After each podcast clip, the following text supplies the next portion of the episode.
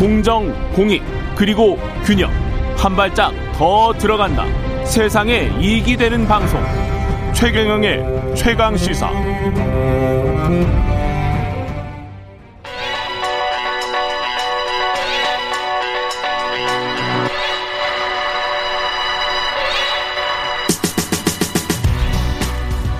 네, 서영민의 눈 KBS 서영민 기자와 함께합니다. 안녕하십니까? 안녕하세요. 예, 일주일에 한 번씩 서영민의 눈 하기로 했습니다. 지금 계속 꾸준히 나, 나오고 있습니다. 서영민 기자.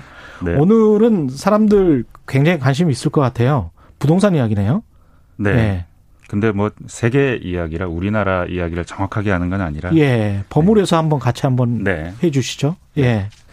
그 지금 현재 이제 부동산 자산 가격 네. 코로나 19 이후에 사람들이 약간 거품 아닌가 걱정하는 사람들도 있고 그런데 네. 이 버블과 관련해서 어떤 지표 같은 것들이 있습니까? 또 요즘 계속 지표들이 나오면 버블이다, 뭐 음. 신호가 왔다는 얘기들이 기사가 계속 나옵니다. 뭐 예. 이번 주에 나온 건 미국 그 케이스 실러 지수인데요. 예. S&P 케이스 실러 지수 이게 음. 전미 주택 가격 지수라고 하는데 가장 유용한 지표 중에 하나고 예. 그 로- 노벨상 받은 로버트 실러 교수가 만든 걸로도 유명한 지표인데 그렇죠. 이게 13.2% 올랐다. 3월 달이 전년 동기 대비 한 달이 네, 3월 달이 전년 동기 대비 이야. 13.2 그리고 예. 이게 15년 만에 최고치다라는 기사가 있었습니다. 예. 13.2%가 미국 전역 주택을 네. 전역에 있는 주택을 대상으로 한 것일 텐데 맞습니다.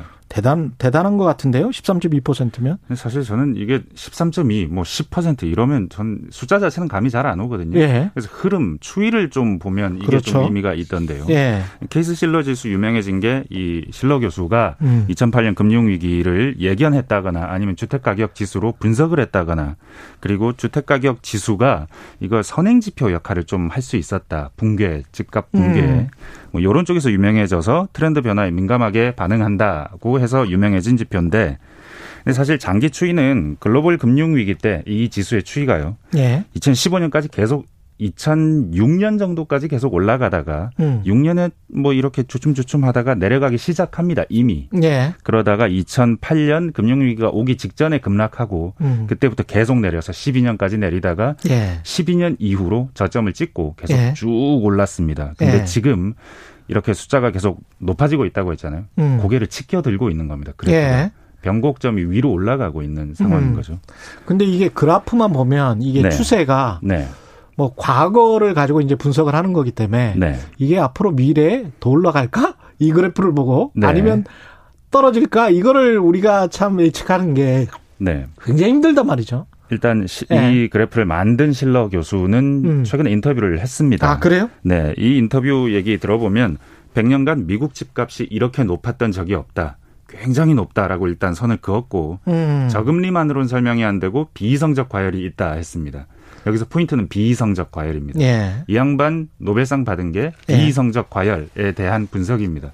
비합리적인 시장 움직임이 음. 인간의 비합리적인 선택으로부터 나온다. 요걸 부동산 시장으로 설명을 한 분이거든요. 그렇죠. 예. 그래서 이 말이 의미심장하고 그리고 음. 2003년 예. 지금이 2003년 같다라고 합니다. 2003년. 네, 금융위- 2003년에 네. 어떤 일이 있었죠? 2003년에 어떤 일이 있었다기보다는 예. 그로부터 몇 년 뒤에 무슨 일이 있었나 이 예. 차원에서 보는 것 같아요. 아, 2007년, 2008년에 우리가 금융위기가 있었으니까. 이때 완전 2003년에 절정을 치고 뭐 집값이 계속 치솟다가 음. 2003년을 변곡점으로 서서히 서서히 줄어들다가 2005, 6년쯤부터 떨어지기 시작한다는 거죠. 그렇죠. 그러니까 지금 예. 당장은 굉장히 올라가고 계속 올라갈 것 같지만 음. 5, 6년 이후를 보면 떨어져 있을 가능성이 있다. 이 얘기를 하고 싶은 겁니다. 왜냐하면 인간의 비이성적인 과열의 구조가 그렇다. 내가 잘 안다. 음. 뭐 이런 얘기인 거죠.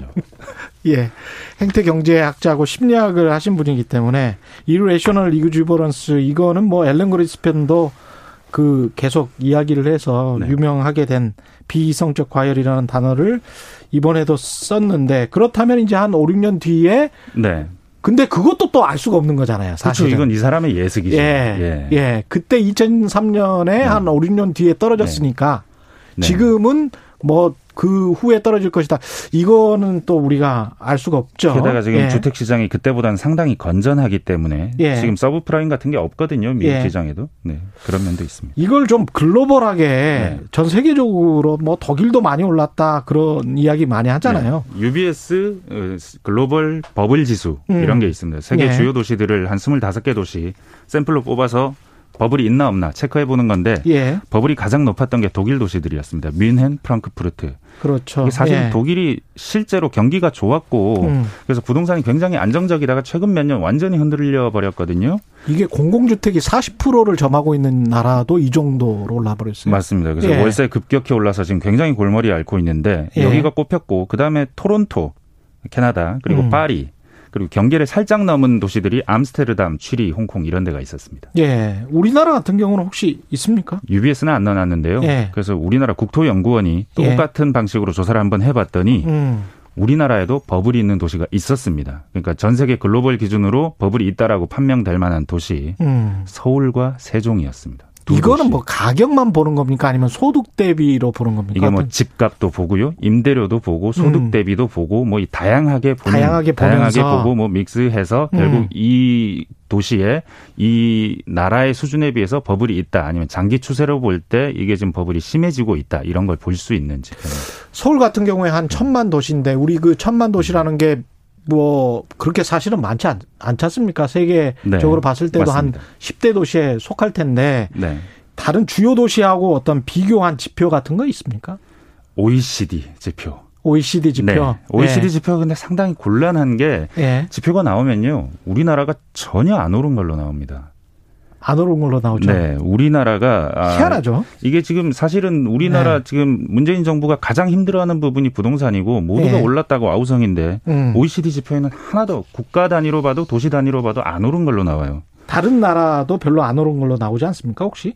아, 다른 나라보다 상대적으로 안 오른 걸로 나오는 게 예. 최근 1년 변동률만 봐도 42개국 중에 3, 26등. 반이 안 최근 되고. 1년 네. 변동률이 근데 최근 5년으로 이 스팬을 넓히면 예. 뒤에서 여섯 번째 37등입니다. 5년 평균 1. 몇 퍼센트밖에 상승을 안 했어요. 그럼 많이 오른 것 같은데? 왜 이렇지? 네. OECD 회, OECD에서 말하길 한국은 굉장히 안정적이다. 정책도 좋고 전국 음. 단위에서 실질 가격이 안정세 유지했다 이러니까 음. 댓글이 다 에이 설마 이게 한국 얘기야? 말도 안 돼 합니다. 이게 지금 뭐 아까도 말씀드렸다시피 이게 예. 실패했다는 부분에서 이렇게 나오니까 그런데 예. 어떤 사람은 또 통계 자체를 우리나라가 OECD에 주는 통계가 잘못된 거 아니냐라고 음. 하는데 그 논지들을 좀 읽어봤는데 예. 아주 설득력 있지는 않고 예. 제가 또 이 지표가 맞다 아주 훌륭한 지표다라고 말하기엔 제가 지식이 부족하고 요 부분은 살짝 얘기하기 조금 어렵긴 합니다. 예, 서영민 기자 고민되는 부분인데 저도 이거 네. 그이 통계를 보면서 네. 되게 고민되더라고요. 네. 왜 그런 것 같습니까 이게 일단 물가 수준 물가 수준 80 OECD가 놓은 그래프 한국은 얼마나 안정적이냐 보면 OECD 평균과 한국은 현격하게 차이가 나고 한국은 오히려 마이너스입니다. 아. 86년에 비해서. 예. 근데 86년의 한국과 지금의 한국 35년 사이 경제가 20배 커졌어요. 그러니까 아, 그 86년에 1억은 지금의 20억이죠. 그렇죠. 그때 집값이 1억이고 지금 20억이라면 음. 하나도 안 오르는 게 되는 겁니다. 그냥 다른 나라보다 경제 성장률이 네. 사실은 네. 좋았다. 네. 그걸 제- 이렇게 숫자로 바로 반영하면 그렇게 되는 거고. 네. 다른 한편으로는 우리나라 집값은 음. 아파트 값이 많이 올라서 사람들이 우라통이 터지거든요. 예. 서울 아파트, 좋은 그렇죠. 아파트, 재건축 아파트. 근데 사실 그런 아파트들이 차지하는 비중 반의 반도 안 돼요. 맞습니다. 그러니까 다 합치면 예. 평균으로 내면 음. 확 떨어지는 효과가 있는 겁니다. 여기까지 그- 하겠습니다. 예. 오늘 말씀 잘 들었고요. KBS 서영민 기자였습니다. 고맙습니다. 네, 감사합니다. 예.